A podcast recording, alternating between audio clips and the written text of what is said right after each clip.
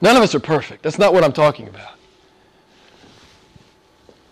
But to live our lives in such a way that people can see that we are indeed aliens upon the planet. We don't belong here. This is not our home. We're passing through. We're on our way to Christ. So thank you for those of you who remembered. Uh, I appreciate it. Psalm 114. I, I looked at it and I thought, Lord, surely you don't want me to preach Psalm 114. Um, but then I understood why. Last week, we saw God as judge. This week we see God as Savior. That's why Psalm 114. And we'll develop that as we move through the message. I think tonight I want to start with three quotes. I know that's a lot. I don't normally start with three quotes from some guy. Um, but as I thought deeply and prayed about Psalm 114, these, these quotes kept bubbling up into my mind. So I'm going to quote C.S. Lewis. You guys, most of you know who C.S. Lewis is. He's a, a famous 20th century English author and apologist. So, um, again, as I was studying the psalm this week, I kept thinking of these quotes. These are worldview quotes. These are big, big picture paradigm quotes, okay? From maybe one of the most brilliant men of the 20th century. And he pulled all of these out of, all of these are coming off, I want to make sure you understand, all of these are coming off Scripture. They're either explicit truths from Scripture or implicit truths from Scripture. First, regarding evil pain, suffering, calamity, and death in the world, which I get this question a lot, as you might suspect as a pastor. And I'm sure if you're out in the world and you claim to be a Christian, you get this question a lot. Well, why is there evil in the world if God is good? I'm sure you get this all the time. C.S. Lewis, uh, in his remarkable way, he boils it down to about eight words. He says, These come from the abuse of free will. Now, if we know our Bibles, we understand what he's talking about, right? We understand that that's the exact explanation for why the world's messed up. It's not because God's messed up, it's because we messed it up. We messed it up and we're messed up. Okay, this is a big picture paradigm thing, right? It's what the Bible clearly says. We abuse the free will that God gave us. Amen? God put us in paradise with free will and one prohibition. Everything, I love to say it this way everything north, south, east, and west of the tree, it was ours. One prohibition. Well, we couldn't stand it. We couldn't stand that God told us that we couldn't have one thing. We abused our free will. That's why the world is the way the world is. Secondly, regarding human happiness in this messed up world. I love how Lewis talks about it. He says, God cannot give us happiness and peace apart from Himself because it's not there. There's no such thing. Don't you love that? Isn't that simple? Isn't that simple to say to the unbeliever or to the nominal Christian? You're trying to find happiness that's not there. It's not there apart from God. It's why the world is chasing after every conceivable, imaginable sin to try to make themselves happy, to try to satisfy their own soul. C.S. Lewis is exactly right. You can't. You never will be able to satisfy your soul. As I say to you all the time, God put eternity in our soul. And there's nothing in the world that's ever going to fill you up. Only God. There is no happiness apart from God. Hell will be full of people who wasted their lives trying to find happiness apart from God. C.S. Lewis is right. It is not there. It does not exist. Thirdly, and lastly, Lewis' comment about this uh, the biblical worldview. Um, he's basically saying there's no other worldview that comes close to the biblical worldview. Now, some of you have lived uh, a number of years, you already you, you come to understand this. There's no other worldview that connects all the dots like the biblical worldview. It actually connects all of the dots. It makes sense with what we see in the world and what we feel in here and what we know to be true. It actually makes sense. Now, if you don't believe me, all I can do is challenge you to do your own homework. I can't do your homework for you. If you don't think I'm right, you have to do the homework. You have to go look at the other worldviews. But I want to tell you that the biblical worldview, it logically, rationally, empirically, intellectually, aesthetically, and spiritually connects the dots like no other worldview. This is what Lewis says, and then we'll move on. I believe in Christianity as I believe that the sun has risen, not only because I see it, but because by it I see everything else. Amen? By the truth of Scripture, not only do I see the glory of Christ, but by the glory of Christ, the whole world makes sense to me. By the biblical message, the whole world makes sense to me. Even though I have 10,000 questions, we all have 10,000 questions. God doesn't answer all our questions, does He? God will not be held to account. He doesn't he doesn't uh, give a full accounting to all of his creatures. But you can connect the dots with the biblical worldview. So, what is Lewis saying? He's saying this You're you, right? Right, Mark? You're you. Okay? Blessing? You're you, right? You find yourself on this planet.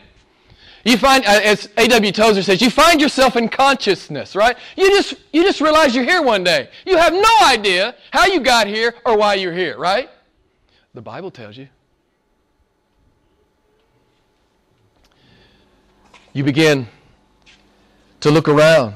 You see beauty, joy, love, but you also see pain, suffering, and death. You don't understand. The Bible will tell you why both of these things are here. Your mind sees stunning complexity, design, symmetry, beauty, genius, and power, and the created order, and your visceral conclusion is God. He must be there. The Bible confirms it. The great designer, creator is there. Your conscience testifies to the reality of absolute truth. There is good and there is evil. You know it in your soul and you see it in the world. The Bible confirms it. Your soul has a raging and an inextinguishable thirst within that nothing in this world can satisfy. The Bible confirms that you have a thirsty soul, and only one being in the cosmos can quench that thirst. You know, and I know, and every human being on the planet knows, I was made for more than this. I was made for more than this. This cannot be my home. As C.S. Lewis says, how does he say it? Um, if I find in myself desires that nothing on earth can fill, what does he say? I must not be made for this planet, right? It's what the Bible confirms. The Bible connects all the dots, beloved. And I said it before, we have 10,000 questions. But what I want to say is, God is, and I'll say it again, God doesn't answer all our questions, but the Bible gives us all the essentials, right? It connects all of the essential and necessary dots. C.S. Lewis is right. For by the scriptures, for by Christianity, I can see the rest of the world and make sense of it. This is huge, beloved. This is huge. Last week in Psalm 94, we talked about the biblical truth that God is a God of perfect justice. I've already mentioned that to you. Who will settle all moral accounts. We have a huge problem. It's one of the, one of the dots, right? We have a huge problem. We are alienated from our Creator. We have a sin problem. The Bible confirms it. What we know to be true in our heart, the Bible confirms. We have a sin problem. We need a Savior. We need a Savior. And we talked about last week that we've sinned against an eternal and infinite being, and such rebellion warrants eternal and infinite punishment. And God has revealed that in the Bible. And we tremble and we are humbled by this biblical truth. While God is not reluctant to reveal His holiness, righteousness, hatred of sin, um, His justice, His judgment, and His eternal wrath to uh, in His revelation, the Bible, this is a major and repeated revelation of Scripture. It is not the predominant theme of Scripture. This is what I want to, to hear, for you to hear me say after last week's sermon. O Lord, God of vengeance, God of vengeance, render recompense. It's what we talked about last week. But that is a, a, a, repeated and important theme of Scripture. But what is the predominant theme of Scripture? Someone tell me. We've sang about it already today. What is the predominant theme of Scripture? What is it? He's a Savior, right? God is a Savior. It's what we see in Psalm 114. He's saving a people for Himself which is really a parable. Yes, it's a true story, it's a historical account. God bringing Israel out of Egypt. It's a true historical account. But really, for us, uh, more importantly, it is like a parable. It's how God is bringing us out of the world. Amen? It's a picture of how God is bringing us out. The, the whole Bible is one long redemptive exodus, right? God is bringing his people out of this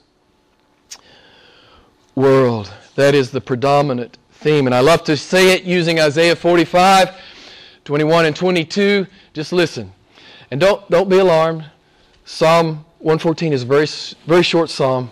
We'll get through it pretty quick. You say, Jim, this is a long introduction. Yeah, I know. Don't worry about it. It's okay. Psalm 45, 21, 22. God says, There is no other God besides me, a righteous God and a Savior. There's none except me. Listen to what Jesus says. Listen to, to, to what the Creator, Redeemer God says. He says, Turn to me and be saved, all the ends of the earth, for I am God and there's no other God who can save. It's why I preach the gospel, beloved. He's a Savior. You don't deserve to be saved. I don't deserve to be saved. God should have just sent me on my way. But God is a Savior. I always love this passage in Isaiah 45.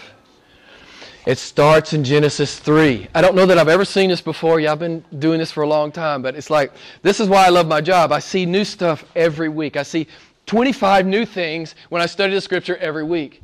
That's why you should be a student of the Scripture. It never gets old. It's always fresh. It's always wonderful. It's always beautiful. Jesus is always coming off the pages, right?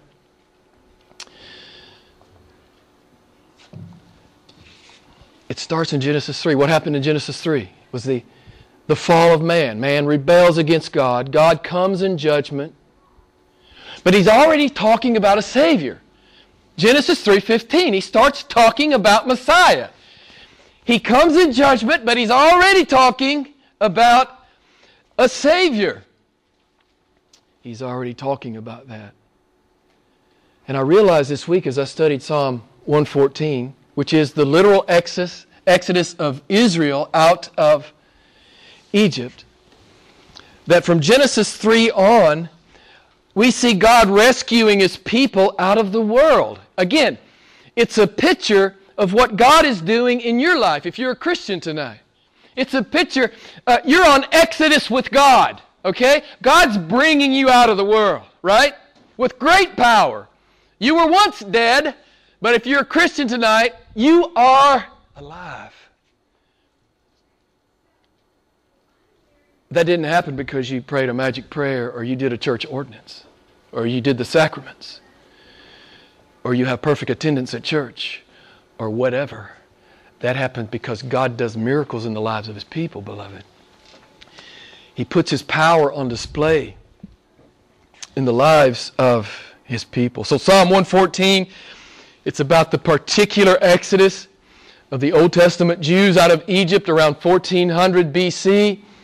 It's the greatest redemptive event in the Old Testament. But what I want to say to you, you say, Jim, how does that affect me? Well, it, it affects you in this way. God has historically shown himself to be a Savior. And God is today continuing to show himself as a Savior as he brings his church out of the world, right? As he brings us out of the world and we are headed toward the new heaven and the new earth.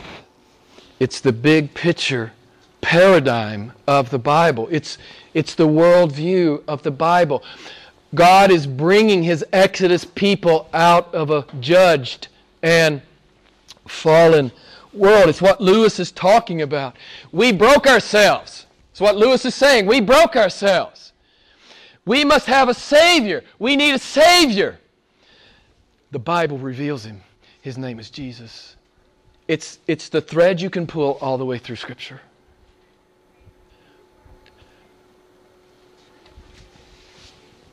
The first time I, I'm going to confess something. The first time I read Psalm 114, I thought, Lord, what can I do with that? I don't know what to do with that. Right? Shame on me, right? and I began to pray about it and think about it. And you see this invincible Savior who will not be stopped. It's one of the things that Psalm 114 is talking about. Nothing can stop God from his people. Nothing can get between God and his people. Nothing. It's one thing we learn from the actual Exodus, and it's one thing we're learning in the Exodus that you and I are in. Verses 1 and 2. Psalm 114. When Israel went forth from Egypt, the house of Jacob, from a people of strange language, Judah became his sanctuary, Israel his dominion. So the exodus of Israel coming out of Egypt, it's a spectacular picture of God's universal redemptive story for his people. In the New, New Testament church era, God is bringing his people out of slavery and, and into freedom, out of darkness into light out of mere existence and into a passionate, meaningful life, out of despair and into joy, out of the world and unto Himself. Beloved, you and I are on Exodus because God is a Savior. I, I, I think it's beautiful. I think it's beautiful. And it is powerful. So, just a little background for those of you who are not familiar with the Old Testament story, just a bit of background as we get into Psalm 114. I trust that most of you know the story. God calls Abraham out of Ur to leave his country, his relatives, and his home to go with God. God makes a covenant with Abraham to make him a great nation and to give him the promised land, which is Canaan. The problem with this is, as you know, his wife Sarah is barren. God says you will have a child, you'll have a son with Sarah. His name is Isaac. God, as he always does, he makes good on his promise.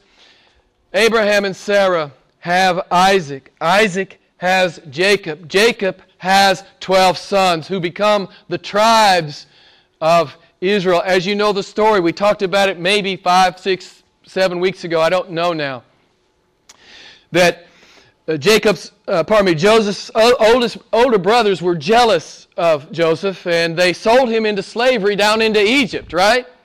Well, Pharaoh had a, a dream that could not be interpreted, but Joseph was able to interpret the dream. Joseph ends up being vice president of Egypt because he saves them from the coming famine, right? Now, the famine has hit, and Jacob has no food. Jacob and the boys have to go down to Egypt for food. Of course, they're reconciled with Joseph, and Israel is in Egypt. And some of you will remember Exodus 1 8. Now a new king arose over Egypt who did not know Joseph. So years, has, years have passed. The Egyptians no longer remember Joseph and that Israel was a guest. And, and Egypt subjugates, right? Egypt subjugates Israel into slavery. That is some of the background. Now, the background on Moses, you know the story, right? He was adopted by Pharaoh's daughter. He was raised in, in, in, in the palace as a, as a prince of Egypt.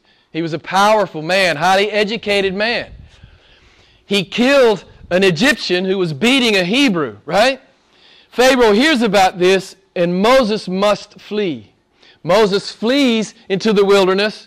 He meets a shepherd girl, marries her, and settles down. Presumably to live there for the rest of his life, right? Well, then what happened? Who knows what happened? God came to Moses in a burning bush and turned his world upside down. Don't you, don't you love it when God does that? don't you love it when God comes and invites you into the uncareful life, right? Do you remember the account? Moses was pretty jazzed, man. He was jazzed. He says, he says, Yeah, this is great. I can't wait. I want to do this for you, Lord. Is that how it went? How did it go? Moses tried to excuse himself four times, at least four times. Finally, Moses relented. But I think the point here for you and you and I would be you need to be ready when God comes to you. Listen, some of you think, well, this is my life and this is how it's going to be. Listen, I, I can give you firsthand account. Just because your life is like this, it doesn't mean it's always going to be like this.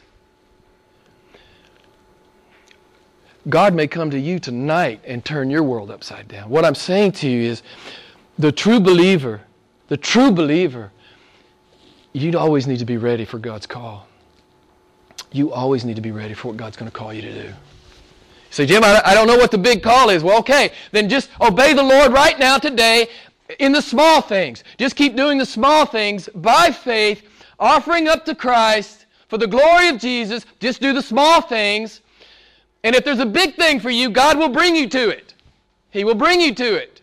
You don't have to worry about it. He'll show up at the right time and call you to the labor that He has for you. So Moses ends up in front of Pharaoh, Exodus chapter 5, demanding that Pharaoh let Israel go. What does Pharaoh do? Pharaoh says, No way that's going to happen. So parenthetically, I need to we need to talk about something here if you know the account, if you're familiar with the account. God tells Moses when he calls Moses that he will harden Pharaoh's heart and Pharaoh will not let the people go. Now, this baffles um, many people. Many people stumble over this. So, what are we to make of this? How are we to understand it? And I want you to, I want you to hear this because this is confusing for many people as they study through the Exodus account in the book of Exodus. Let me just put it to you this way it's always God's prerogative to judge any man at any moment, any day for his sin. Right? It's, it's God's judicial prerogative to harden a man's heart who is in rebellion against him. This is God's right. God has every right to do this. You know, justice. Uh, you, you can expect justice from God because He's a just God. But what is grace? God, in one sense, is obliged to give us justice. But is God obliged to give any man grace? What is grace? What is it? What does the Bible clearly tell us? It's a free gift. It's a free gift. God can give grace or not give grace. He owes it to nobody, beloved. I know some people out in the world, naive people who don't know their Bibles, don't read their Bibles, well, they think that, that God is Santa Claus and it's all going to be good in the end.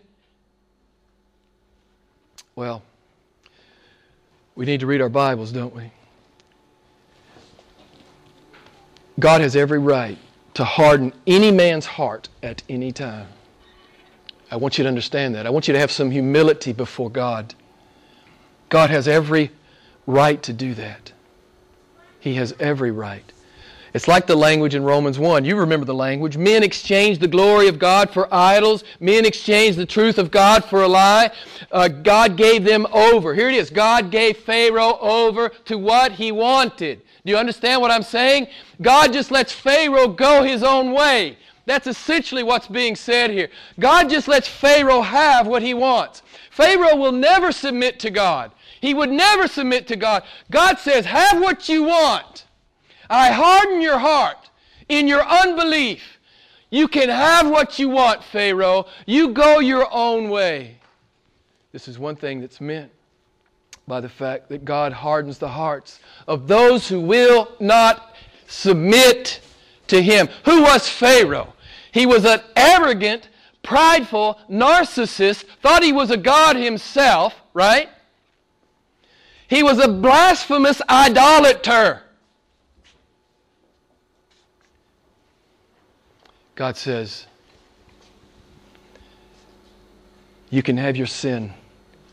I leave you in your sin. I will harden your heart. You've hardened your heart against me. I will harden your heart. Listen, I just want you to understand God has every right to do this. It's why we should be mindful of Hebrews 3:15. Today, if you hear God's voice, do not harden your heart. Pharaoh was in hearty agreement with God. Pharaoh would not submit to God. God hardened him in his sin. We need to have some humility with God, beloved. Close parentheses on that. So, due to Pharaoh's repeated refusals to let Israel go, the scripture says that Pharaoh hardened his heart multiple times, and the scripture says God hardened his heart multiple times. You can go do the analysis for yourself. But because of Pharaoh's refusal, uh, God sent ten plagues. He turned the Nile to blood, the frogs, the lice, the flies, the disease, the boils, the hail, the locusts, the darkness, and finally the death of the Egyptian firstborn.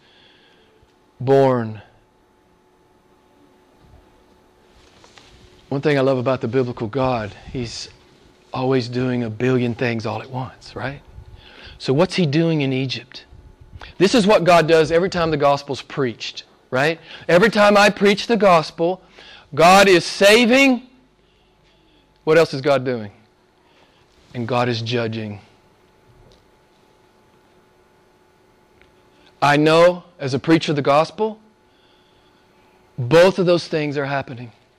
It's what's happening with, with, with, with Egypt, right? And with Pharaoh.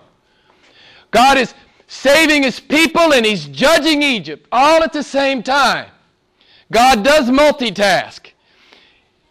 He does a billion things all at once, interconnected things all at once. So God is judging Egypt as he saves a people for the glory of his name.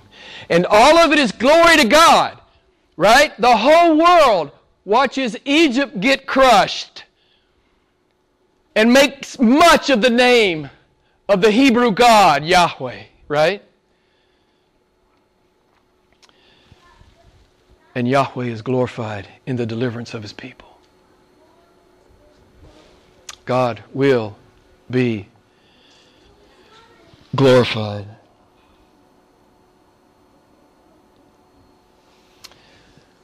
I love this psalm, and we'll talk some, we'll go through it, the rest of it in a minute.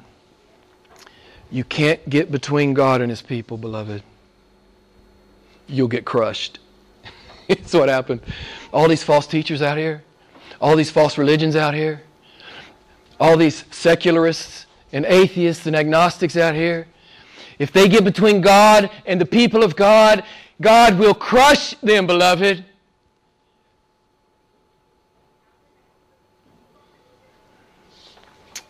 It's what God will do.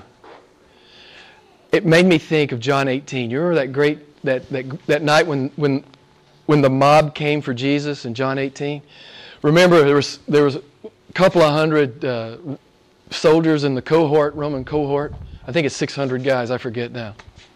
They came to get Jesus in the garden, right? And, and Jesus, remember what happened? Jesus says, Who do you seek?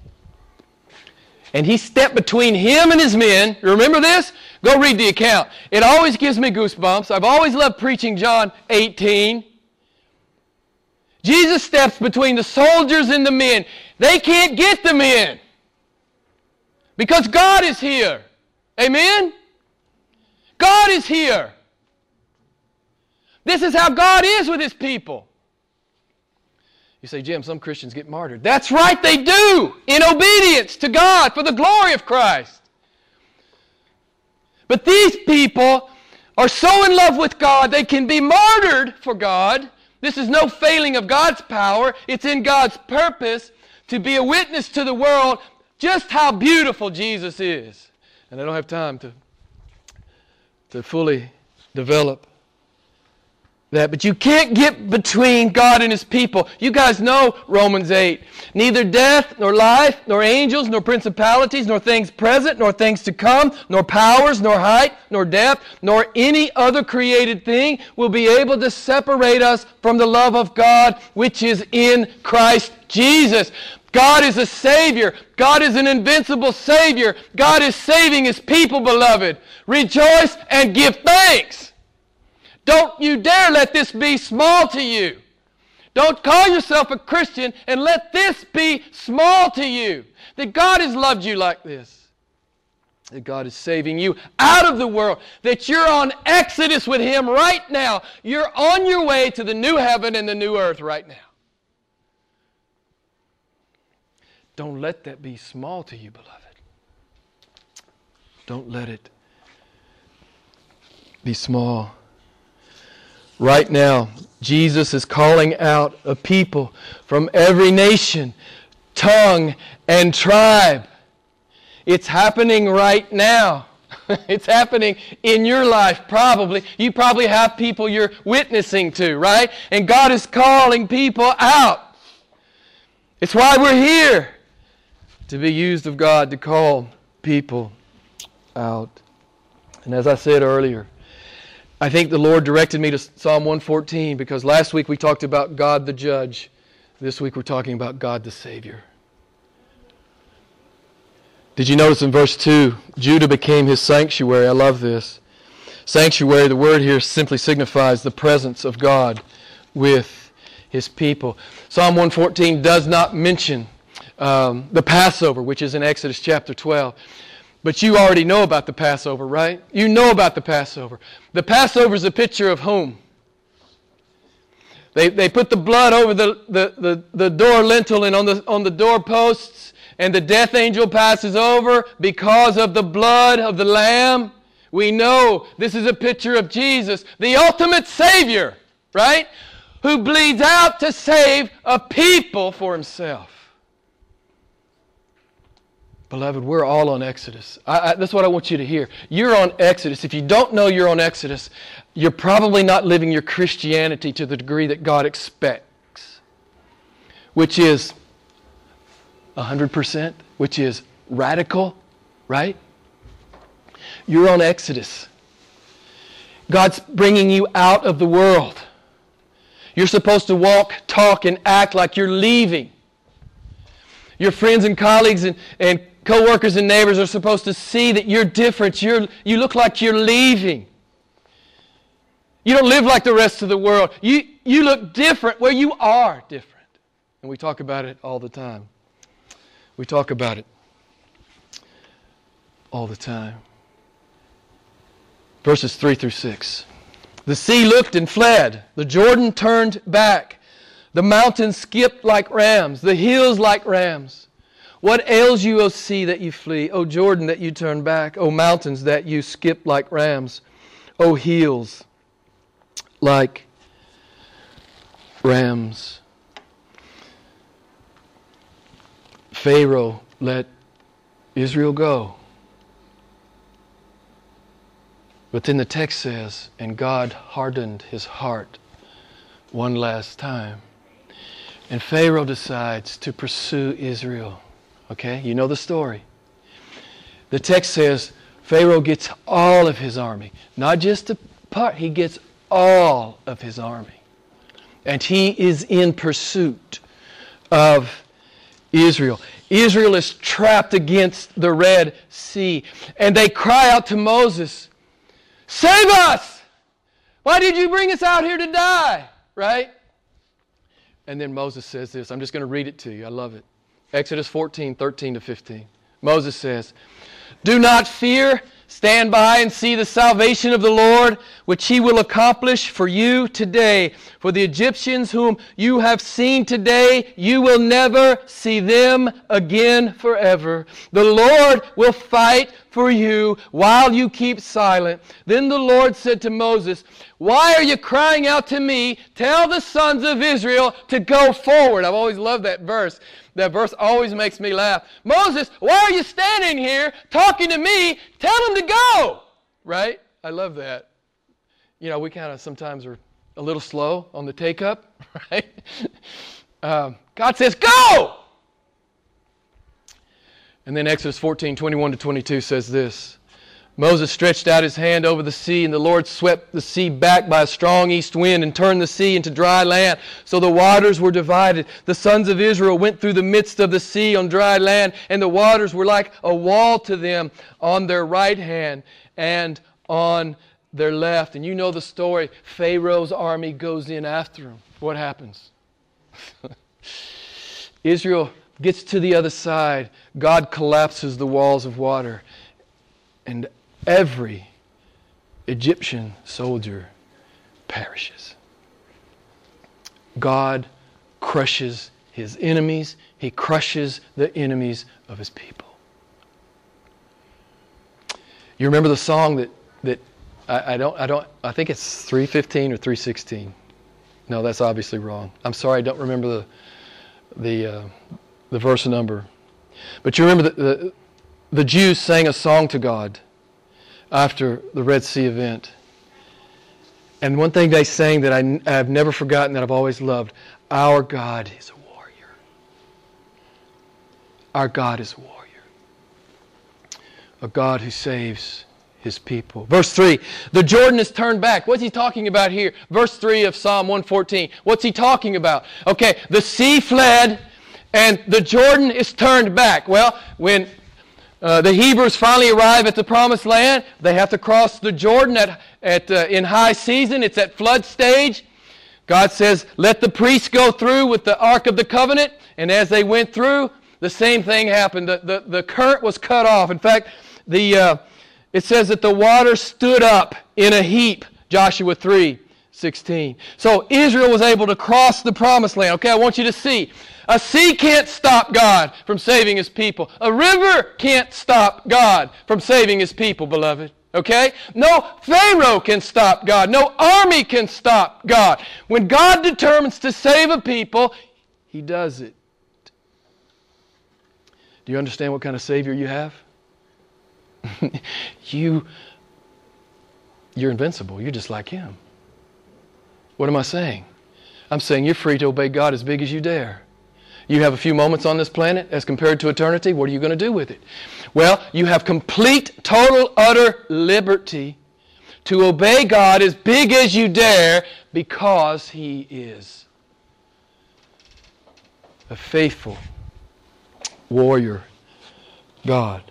What is this about the mountains skipping like rams and the hills like lambs? What's that about? What's he talking? Well, it, it, it's a reference to the presence of God with the people. You know, when, when God came down to give the law, the mountains, uh, there was lightning and thunder, and the mountains was, were, were quaking and shaking at the presence of Almighty God. It's just a picture of the presence of God among the people. Drop down with me real quick to verse 8. We'll come back to verse 7. Verse 8 Who turned the rock into a pool of water and the flint into a fountain of water? We've seen this many times in our uh, series on the psalm. God is sovereign over heaven and earth. Creation obeys its creator. The laws of nature, science talks so much about, and it's fine. It's a, it's a It's a useful way to talk about nature, but the laws of nature are nothing more than God's upholding of nature. They're, science is simply describing what God is doing, right? And so God sets aside the laws anytime it pleases Him. He can make water stand up like a wall. He can stop the current of a river. He can make the mountains dance. He does whatever He pleases in heaven and earth, as the Bible clearly says. And rock can turn to water. It's in the, it's in the text here. And flint into a fountain. Beloved, God commands every atom. God commands every atom. When he, when he calls them, they stand at attention. Go read Job sometime. Don't you? I love Job. I love Job. When God, God's describing the created order to Job and how the created order responds to the Creator, right? Except for the rebels in creation. Who are the rebels in creation? There are only two beings stupid enough to rebel against Yahweh. Who are they? Satan and man. You know, when I hear the birds sing in the morning, that's a bird doing what a bird was made to do, right? When I watch a flower bloom, it's just running on the software that God put inside that plant. But, but they're doing what God purposed for them to do, right? And I guess I'm going to ask you, are you doing what God purposes for you to do? Satan and the demons rebelled, and mankind has rebelled. Verse 7 Tremble, O earth, before the Lord, before the God of Jacob. Psalm 114. Let the unbelievers tremble with fear. Let the believers tremble with joy. Let the whole earth tremble before this awesome God. Before this invincible Savior. So, the Old Testament Exodus of Israel is a spectacular picture of what God is still doing. God is still bringing His people out of slavery and darkness and bondage. He's still doing it. He's doing it in your life if you're a Christian tonight. You are on Exodus with God. This is not your home. You don't belong here. But you're here to be a witness to the God who is bringing you out. So, what I want to say Jesus is the invincible Savior. He cannot be stopped. He will save His people. It's the big picture paradigm C.S. Lewis is talking about in the Bible. The world's messed up. It's because we abused our free will. We did that. There's no happiness apart from God, as Lewis says. We get that. If we're honest with ourselves, if we look ourselves in the mirror, mirror, I don't care how great your sin may be. You look in the mirror and you know sin's not going to make it happen for you. Rebellion's not going to make it happen for you trying to live some autonomous lifestyle apart from your Creator, it's not going to happen for you. You know you need God. You know it. You know it. It's what Lewis is talking about. The big picture paradigm of the Bible. Lewis says, I believe the Bible as I believe that the sun has risen, not only because I see it, but because by it I can connect all the dots, all the dots that matter the biblical worldview best explains the cosmos and the condition of man and the condition of my very own heart and the needs that I have in my heart to know my Creator, the biblical worldview. It's the only plausible, logical, rational, intellectually satisfying, aesthetically beautiful, and spiritually accurate worldview. So the Bible reveals who we really are, it reveals our most urgent need. We must have a Savior. His name is Jesus Christ. Jesus says, There is no other God besides me, a righteous God and a Savior. There's none except me. Turn to me and be saved, all the ends of the earth, for I am God. There is no other. Jesus Christ is an invincible Savior. And I just want to close with this Are you on Exodus with Him? You know, when you stand before your Maker, He's not going to ask you, Were you a member of the International Church of Milan? He's not going to ask you that. Were you on Exodus with me? That's not scriptural. But it'll be something like that. Were, were, you, were you on Exodus with me? Were you going out of the world with me? Did you choose me over the world? Did you hear my voice and answer? Did you obey me? None of us obey perfectly. We get that. But the sanctification is going on, right? Beloved, Jesus is an in, He's an invincible Savior. That's the title of the sermon Invincible Savior. I pray that you know Him. I pray that you know Him. If you have questions about Him, if you have questions about your salvation, I will be happy. I'm always available. I'm always available to talk to you. So, if you have any questions, let me know.